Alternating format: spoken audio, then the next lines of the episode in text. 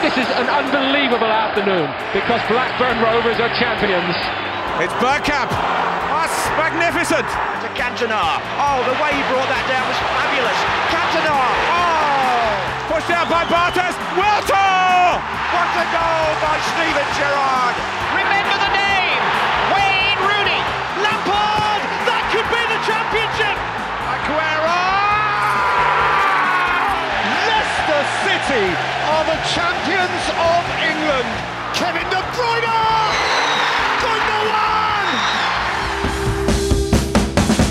Il Tottenham senza Kane tra alti e bassi è un gioco che sta convincendo e l'Everton che sprofonda sempre di più sono i due temi principali della nuova puntata di In The Box, il nostro podcast sul calcio inglese. Ma nelle nostre rubriche spazio anche al ritrovato Sterling e al Newcastle.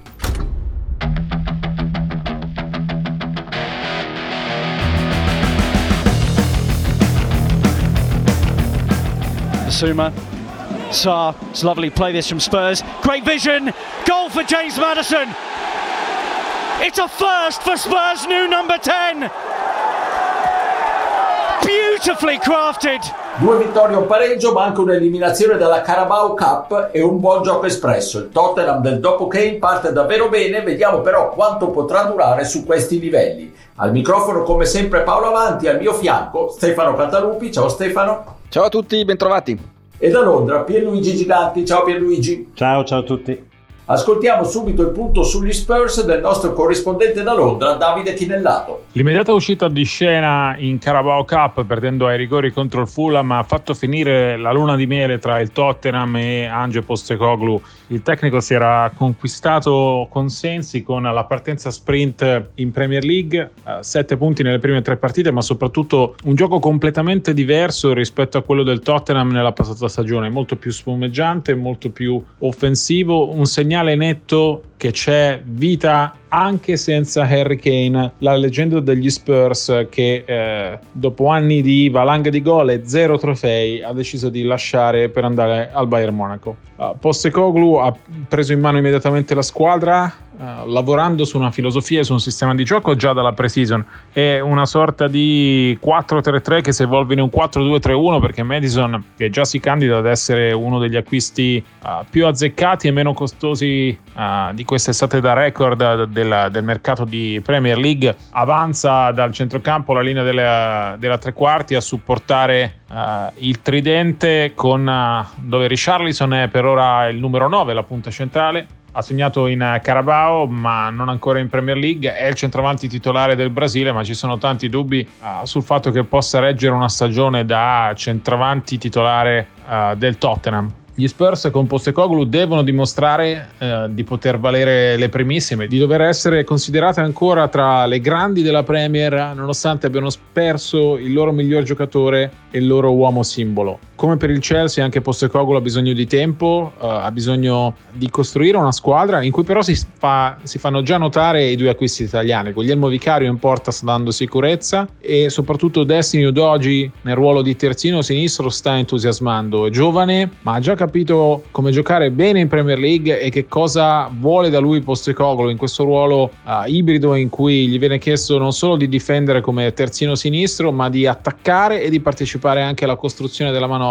accentrandosi in mezzo al campo come se fosse un giocatore di Guardiola. Se l'uscita di scena immediata in Carabao Cup non lascerà segni, soprattutto psicologici, il Tottenham quest'anno è fuori dalle coppe, la squadra con Postecoglou può ambire a conservare un posto gra- tra le grandi e eh, magari a ritrovare un piazzamento in Europa per la prossima stagione. È ancora presto, ma per i tifosi del Tottenham è giusto avere un po' di ottimismo. Stefano, se tu fossi un tifoso Spurs saresti ottimista? Eh, sì, per forza di cose, eh, perché comunque secondo me con questo allenatore e anche col, col, modo in cui si è approcciato alla Premier League inglese dopo aver lasciato il segno in quella scozzese, eh, con questo allenatore dicevo ci sono le premesse per ehm, divertirsi secondo me, al di là di qualche uscita eh, simpatica devo dire già ai microfoni, ha già dimostrato di essere un personaggione, eh, a parte quella che negli ultimi giorni è diventata un po' più, tra virgolette, famosa, virale, quando gli ha chiesto Joe Cole, se non mi ricordo male,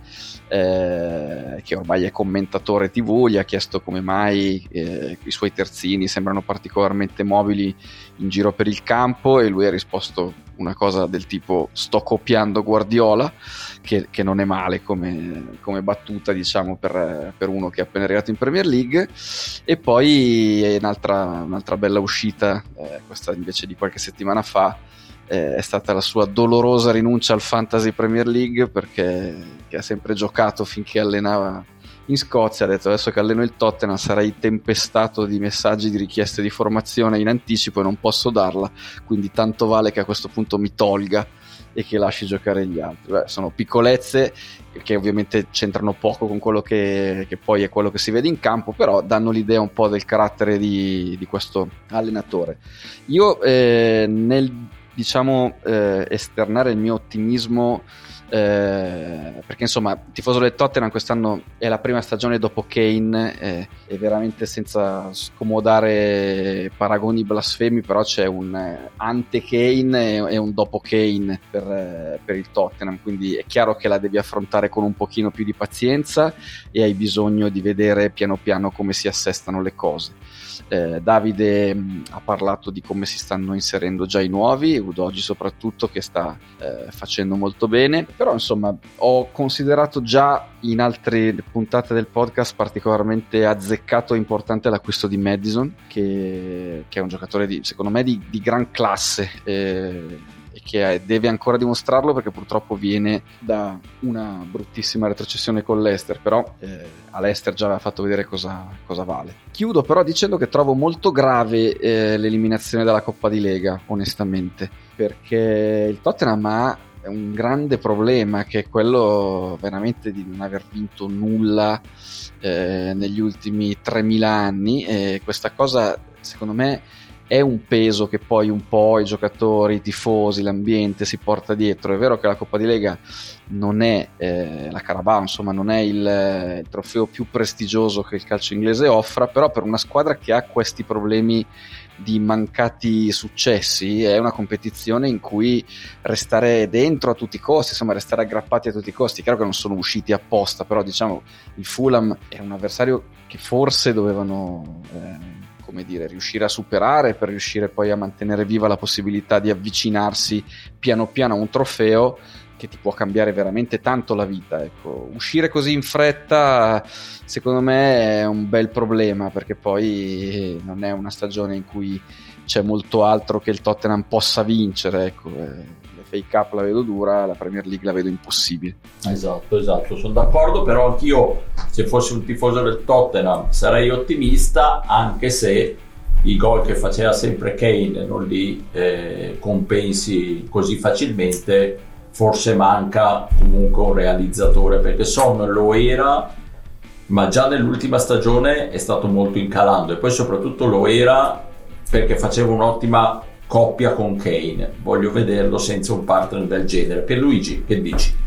Ma io dico che il tifoso medio del Tottenham dovrebbe essere ottimista, ma dovremmo anche capire esattamente quale sia il suo obiettivo. Se l'obiettivo del tifoso del Tottenham è vedere la sua squadra giocare bene, riappropriarsi del DNA del Tottenham, allora io credo che Postecoglou sia l'allenatore adatto.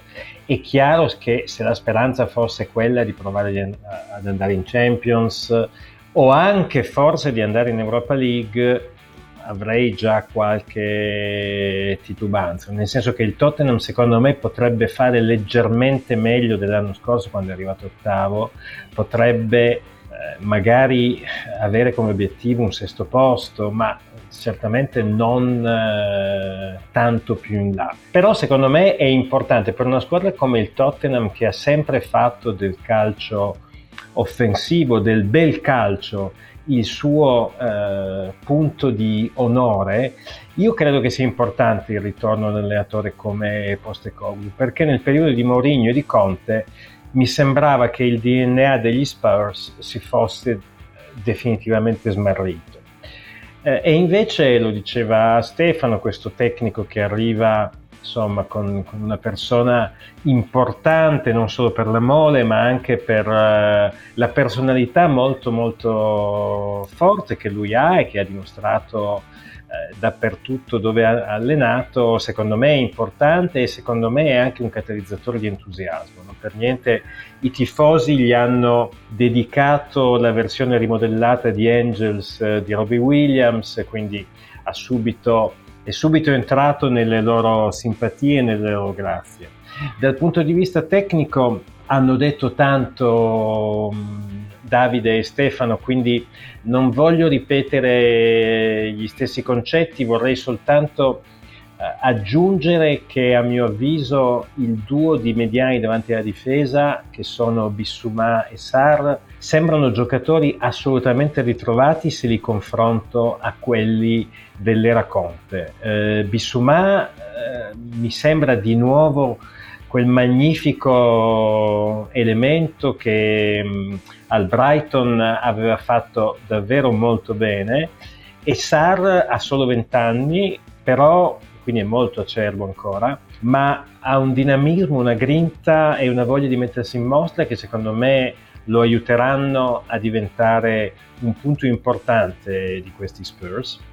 Um, Son è, è vero che probabilmente segnerà di meno, però anche lui mi è sembrato ringalluzzito, l'ho visto eh, puntare all'avversario e quindi cosa che sembrava quasi avesse dimenticato nei, nei, nei mesi passati. È chiaro che insomma c'è ancora, e il Tottenham sostanzialmente è ancora un esperimento in divenire, ci sono ancora tanti elementi da registrarsi, ci sono giocatori nuovi in maniera abbastanza importante, quindi ci vorrà ancora un po' di tempo no? In, uh, affinché si assesti e ci saranno sicuramente delle battute a vuoto anche importanti, quindi sarà uh, determinante vedere come in quell'occasione la squadra e l'allenatore riusciranno a gestire la situazione. E poi c'è il, il grosso punto interrogativo di Richarlison. È vero che Richarlison forse è tramortito dal macigno etichettato Harry Kane che gli è piovuto sulla schiena, questo lo capisco, però insomma la sua, la sua fatica in zona realizzativa, per quanto lui sia un giocatore completamente diverso eh, dal neocentravanti del Bayern, però mh, devo dire che mh, insomma l'altro anno l'abbiamo visto ai mondiali, sembrava che trovasse la porta con una confidenza incredibile. Tornato al Tottenham, diventava il giocatore anonimo che si è visto anche nelle prime tre giornate di quest'anno. Ci sarà forse ancora un po' di tempo perché gli Spurs facciano qualcosa sul mercato. Si parla di Brennan Johnson e c'è anche un interessamento per Ansu Fati del Barcellona, che però sono entrambi centrocampisti offensivi. Johnson e un'ala eh, che può giocare anche un pochino più indietro, però insomma non sono esattamente centravanti, quindi penso che al di là di Richarlison con l'opzione magari Son che giochi da seconda punta, eh, non vedo altre, altre alternative, quindi sarà importante recuperare il giocatore brasiliano al più presto per riuscire ad avanzare il più possibile in campionato e magari fare anche un buon percorso in FA Cup, anche se francamente non vedo come il Tottenham la possa vincere.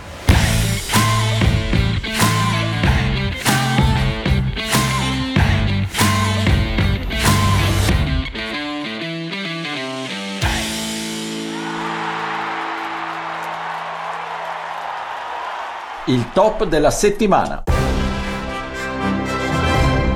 Vai Pierluigi con il top. Allora, ehm, quello che mi è piaciuto questa settimana è stato come Sterling abbia salutato la sua meravigliosa doppietta contro mm, il Luton. Tra l'altro il primo gol, uno dei più belli della giornata. Lui ha detto voglio nuovamente essere ossessionato con il calcio.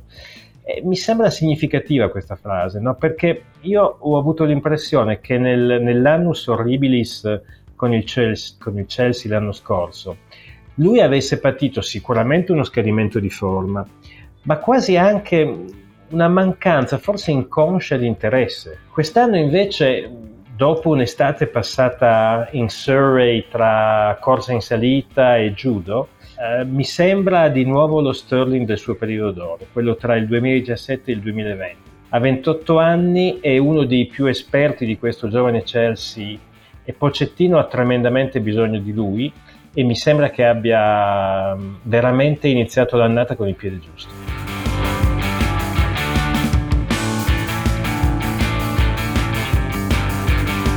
Il flop della settimana. E Stefano, tocca a te il flop. E il flop è How, incredibilmente perché ne abbiamo parlato strabene e l'abbiamo fatto a più riprese, diciamo, negli altri podcast, nelle, nelle tante puntate che hanno preceduto questa, ma l'allenatore del Newcastle eh, questa volta va diciamo dalla parte sbagliata del, del, nostro podio. E lo chiarisco subito non è un discorso eh, come dire legato a come il Newcastle gioca alle scelte che sono state fatte a livello di mercato e a livello di, di formazione. È semplicemente l'occasione persa che le Magpies hanno eh, dovuto così hanno visto materializzarsi contro il Liverpool perché a parte che c'è una statistica abbastanza curiosa di quante partite Howe abbia perso contro Klopp veramente incredibile. Sono 11 sconfitte consecutive che ovviamente tengono conto anche di quando eh, allenava il Bournemouth e l'ultima è particolarmente grave diciamo ovviamente non per motivi di classifica perché come già Paolo ha ampiamente ripetuto, il campionato è iniziato da pochissimo, però un gol di vantaggio, un uomo di vantaggio con l'espulsione di Van Dyke in casa, in piena forma contro una squadra che probabilmente sarà una tua rivale eh, per uno dei primi quattro posti in classifica, era un'occasione per diciamo mostrare il grado di maturità raggiunto eh, al vertice, insomma, al, al massimo livello e, ed è stata fallita non tanto, ripeto, nel gioco quanto nella concretezza e nel killer instinct che un grande team deve avere.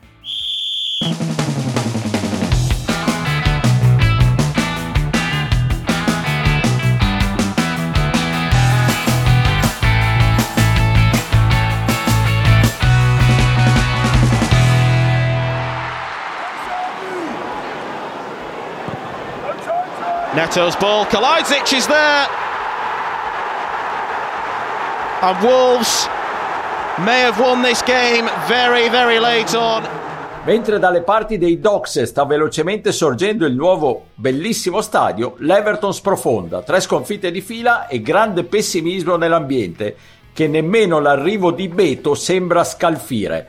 Ne parliamo anche con il contributo del collega di Sport Week Fabrizio Salvio, esperto di calcio, di Premier, ma soprattutto è qui in veste di appassionato tifoso della seconda, se non terza, come diceva Bill Shankly, squadra di Liverpool. Grazie Fabrizio. Anzi, non ti ringrazio Paolo perché non c'è nulla da, da ringraziare dopo questa presentazione, però eh, parlo volentieri dell'Everton eh, per allora, dire... Dici, mm. dici, Fabrizio, sei pessimista? Anche tu o... o no, io, io non sono...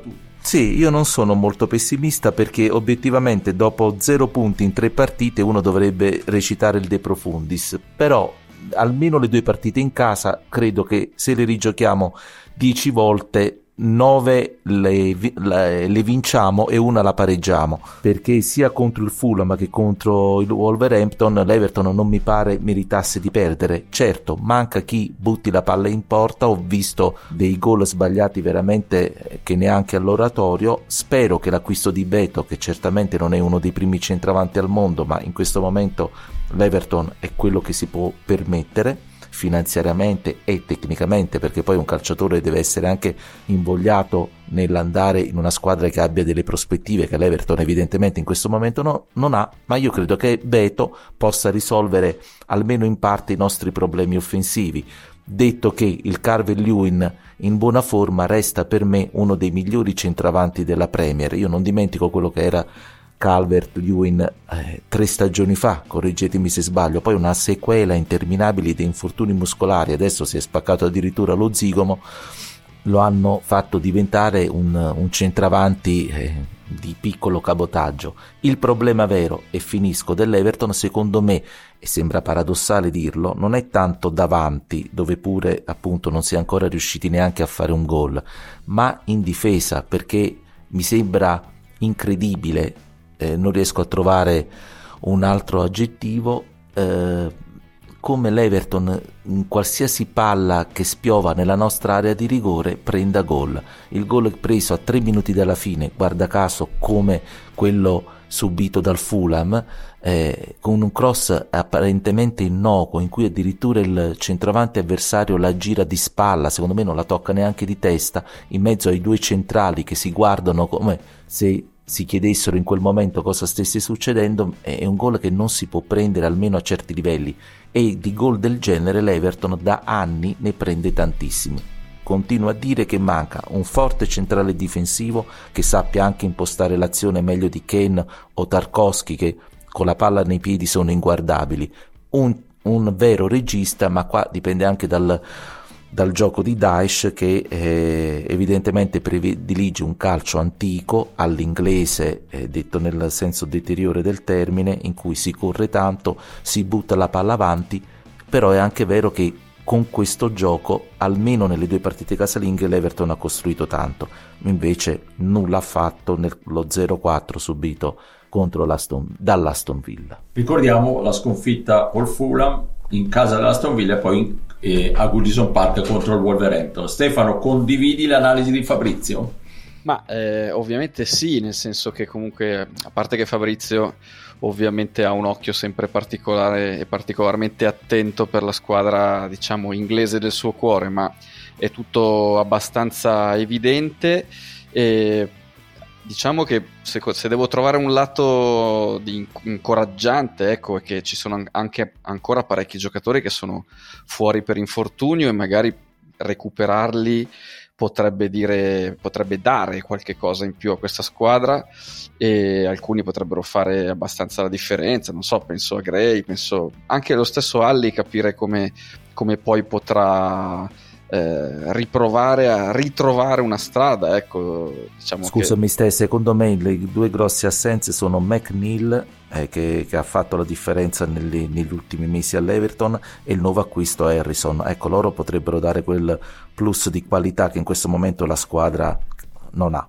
Assolutamente, assolutamente e dare un pochino anche di freschezza è qualcosa che in questo momento non c'è. Sul gioco di Daesh tu parlavi del, del regista Fabri, il regista credo che Daesh cioè, lo intenda al cinema ecco, più che, nel, esatto. che, che sul esatto. campo da calcio perché eh, ha un gioco che non dico può prescinderne completamente, però insomma anche tu eh, sottolineavi quanto privilegi più eh, la concentrazione, la forza fisica, la, la, velocità nelle ripartenze, la solidità, ecco, poi se devo usare una parola sola userei solidità, che è quella con cui ha salvato tante volte il Barley e, e adesso l'anno scorso, diciamo la stagione scorsa in volata, ha salvato l'Everton. Eh, io credo che abbia bisogno di cominciare a fare qualche risultato qualche 1-0 di quelli brutti, mi rendo conto che non sto dicendo una cosa particolarmente sexy per i tifosi dei, dei Toffees, però in questo momento con, con una classifica di questo genere, con, eh, con zero gol fatti e con la fragilità difensiva che tu hai sottolineato, secondo me c'è bisogno molto pragmaticamente di chiudere delle partite senza gol subiti, cominciare a fare qualche punto e poi se arriva un 1-0 è grasso che cola. Certo che se non segni contro Fulham e Wolverhampton eh, poi il calendario ti riserva anche delle squadre più forti da qui in avanti, magari Pierluigi che è sempre attento a tutti i vari incroci, impegni, eccetera, eccetera, si è già fatto un'idea. Eh, insomma, erano due partite in cui almeno un, un punto, due, tre erano da portare via per partire in un altro modo. Eh sì, dico la solita banalità, il campionato è ancora lungo, però è veramente una partenza ad handicap, visto il calendario, vero Pierluigi? Beh sì, è certamente vero, però è anche chiaro che non si può sperare di andare in rete quando ad esempio contro il Wolverhampton giochi con uh, Danjuma che è un attaccante esterno, peraltro uh, anche nell'esperienza con il Tottenham ci ha fatto vedere che non ha questa confidenza con la rete e quando poi nel secondo tempo ti affidi a partita in corsa a Tom Cannon che ha appena 20 anni e in panchina a Mopé che finora ha comunque dimostrato di non essere più il giocatore che si era visto per un periodo al Brentford. Secondo me ci sono anche un altro paio di considerazioni da farsi oltre a quello che avete detto voi in maniera assolutamente condivisibile. La prima è che diciamo un, un fattore positivo per l'Everton e in generale per le squadre in Premier di quest'anno è che a mio avviso ci sono delle formazioni veramente deboli eh, se penso al Luton, allo Sheffield United, che sono entrambi ancora a zero punti, tutto sommato anche al Burnley, che forse ha cambiato troppo rispetto alla passata stagione, e in certa misura anche al Bournemouth, che chiaramente non ha ancora mm, assimilato eh, i dettami di Raola, e a quel punto mh, mm, quello che voglio dire è che mi sembra che ci siano un numero importante di squadre con cui l'Everton se la possa giocare e quindi il fatto di essere ancora a zero punti da un punto di vista contabile non sia così grave. Poi c'è l'altro aspetto che secondo me è anche molto importante ed è che comunque all'Everton c'è un ambiente, eh, e mi riferisco al pubblico, che da solo sa quasi salvare la squadra perché alla fine i tifosi dell'Everton sono stati fondamentali l'anno scorso, sono stati fondamentali due anni fa nel riuscire a portare i, i propri ragazzi verso la conquista di una, di una, salvezza che in alcuni momenti sembrava quasi inarrivabile, ingestibile. È vero che di contro c'è un problema di contrapposizione forte tra tifoseria e la dirigenza, in particolare Bill Kenwright, una dirigenza che ancora monca perché alcuni elementi che l'anno scorso erano nel, nel, nel comitato direttivo stati, hanno abbandonato e non sono stati rimpiazzati, è chiaro che ritrovare quella sintonia tra società e pubblico sarà anche fondamentale, sarà un aspetto determinante per riuscire a lanciare un po' la stagione dell'Everton, a mio avviso. Chiudo ridando la parola a Fabrizio, tra l'altro l'Everton si trova in un momento sto- storico eh, importante proprio per la costruzione dello stadio che potrebbe essere il grande salto di qualità che nel mondo Everton si aspetta da, da tanto tanto tempo, non che lo stadio nuovo subito ti porta risultati naturalmente, però è chiaro che è un progetto ambizioso, dietro c'è un investimento importante, quindi eh, dietro ci si aspetta anche una crescita poi a tutti i livelli della squadra, però se retrocedi in Championship o comunque se continui a fare eh, dei campionati così faticosi, non lo so. Eh. Infatti io non voglio neanche pensare all'ipotesi di inaugurare lo stadio nuovo uh, nella seconda serie eh, del campionato. Mi auguro, come diceva Pierluigi, che il fatto che ci siano tante squadre obiettivamente alla nostra portata possa aiutare l'Everton eh, a, a, vivere un campionato almeno senza i patemi dello scorso anno, con la salvezza praticamente raggiunta negli ultimi minuti dell'ultima giornata. Detto questo, è evidente che è una squadra che ha dei deficit tecnici che si trascina da troppi, troppi anni. Grazie Fabrizio Sala. Grazie a voi, buonasera a tutti.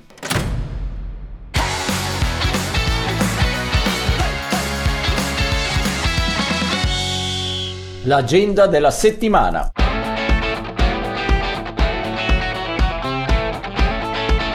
All'agenda della settimana penso io, stavolta tre appuntamenti del lungo weekend di Premier League, il più importante sicuramente quello della domenica delle 17.30 Arsenal-Manchester United, non ha bisogno di presentazioni, una grande classica, due squadre ambiziose e tra l'altro vediamo perché qualche passo falso l'hanno fatto entrambi, c'è qualche perplessità su vari aspetti del loro gioco, quindi sarà una uh, sfida che ci darà uh, delle buone spiegazioni e dei, su tanti dubbi che si hanno su questi due team. Sabato occhi puntati alle 18.30 su Brighton e Newcastle, due squadre in grande ascesa che però vengono da un passo falso entrambe. Il Brighton ha perso con il West Ham, il Newcastle come ci diceva Stefano parlando del flop ha buttato via una vittoria che sembrava eh, portata a casa contro il Liverpool, quindi questo è un altro grande match assolutamente da seguire, ma il più sfizioso probabilmente è quello del venerdì alle 21 Luton Town West Ham perché è il primo match in Premier League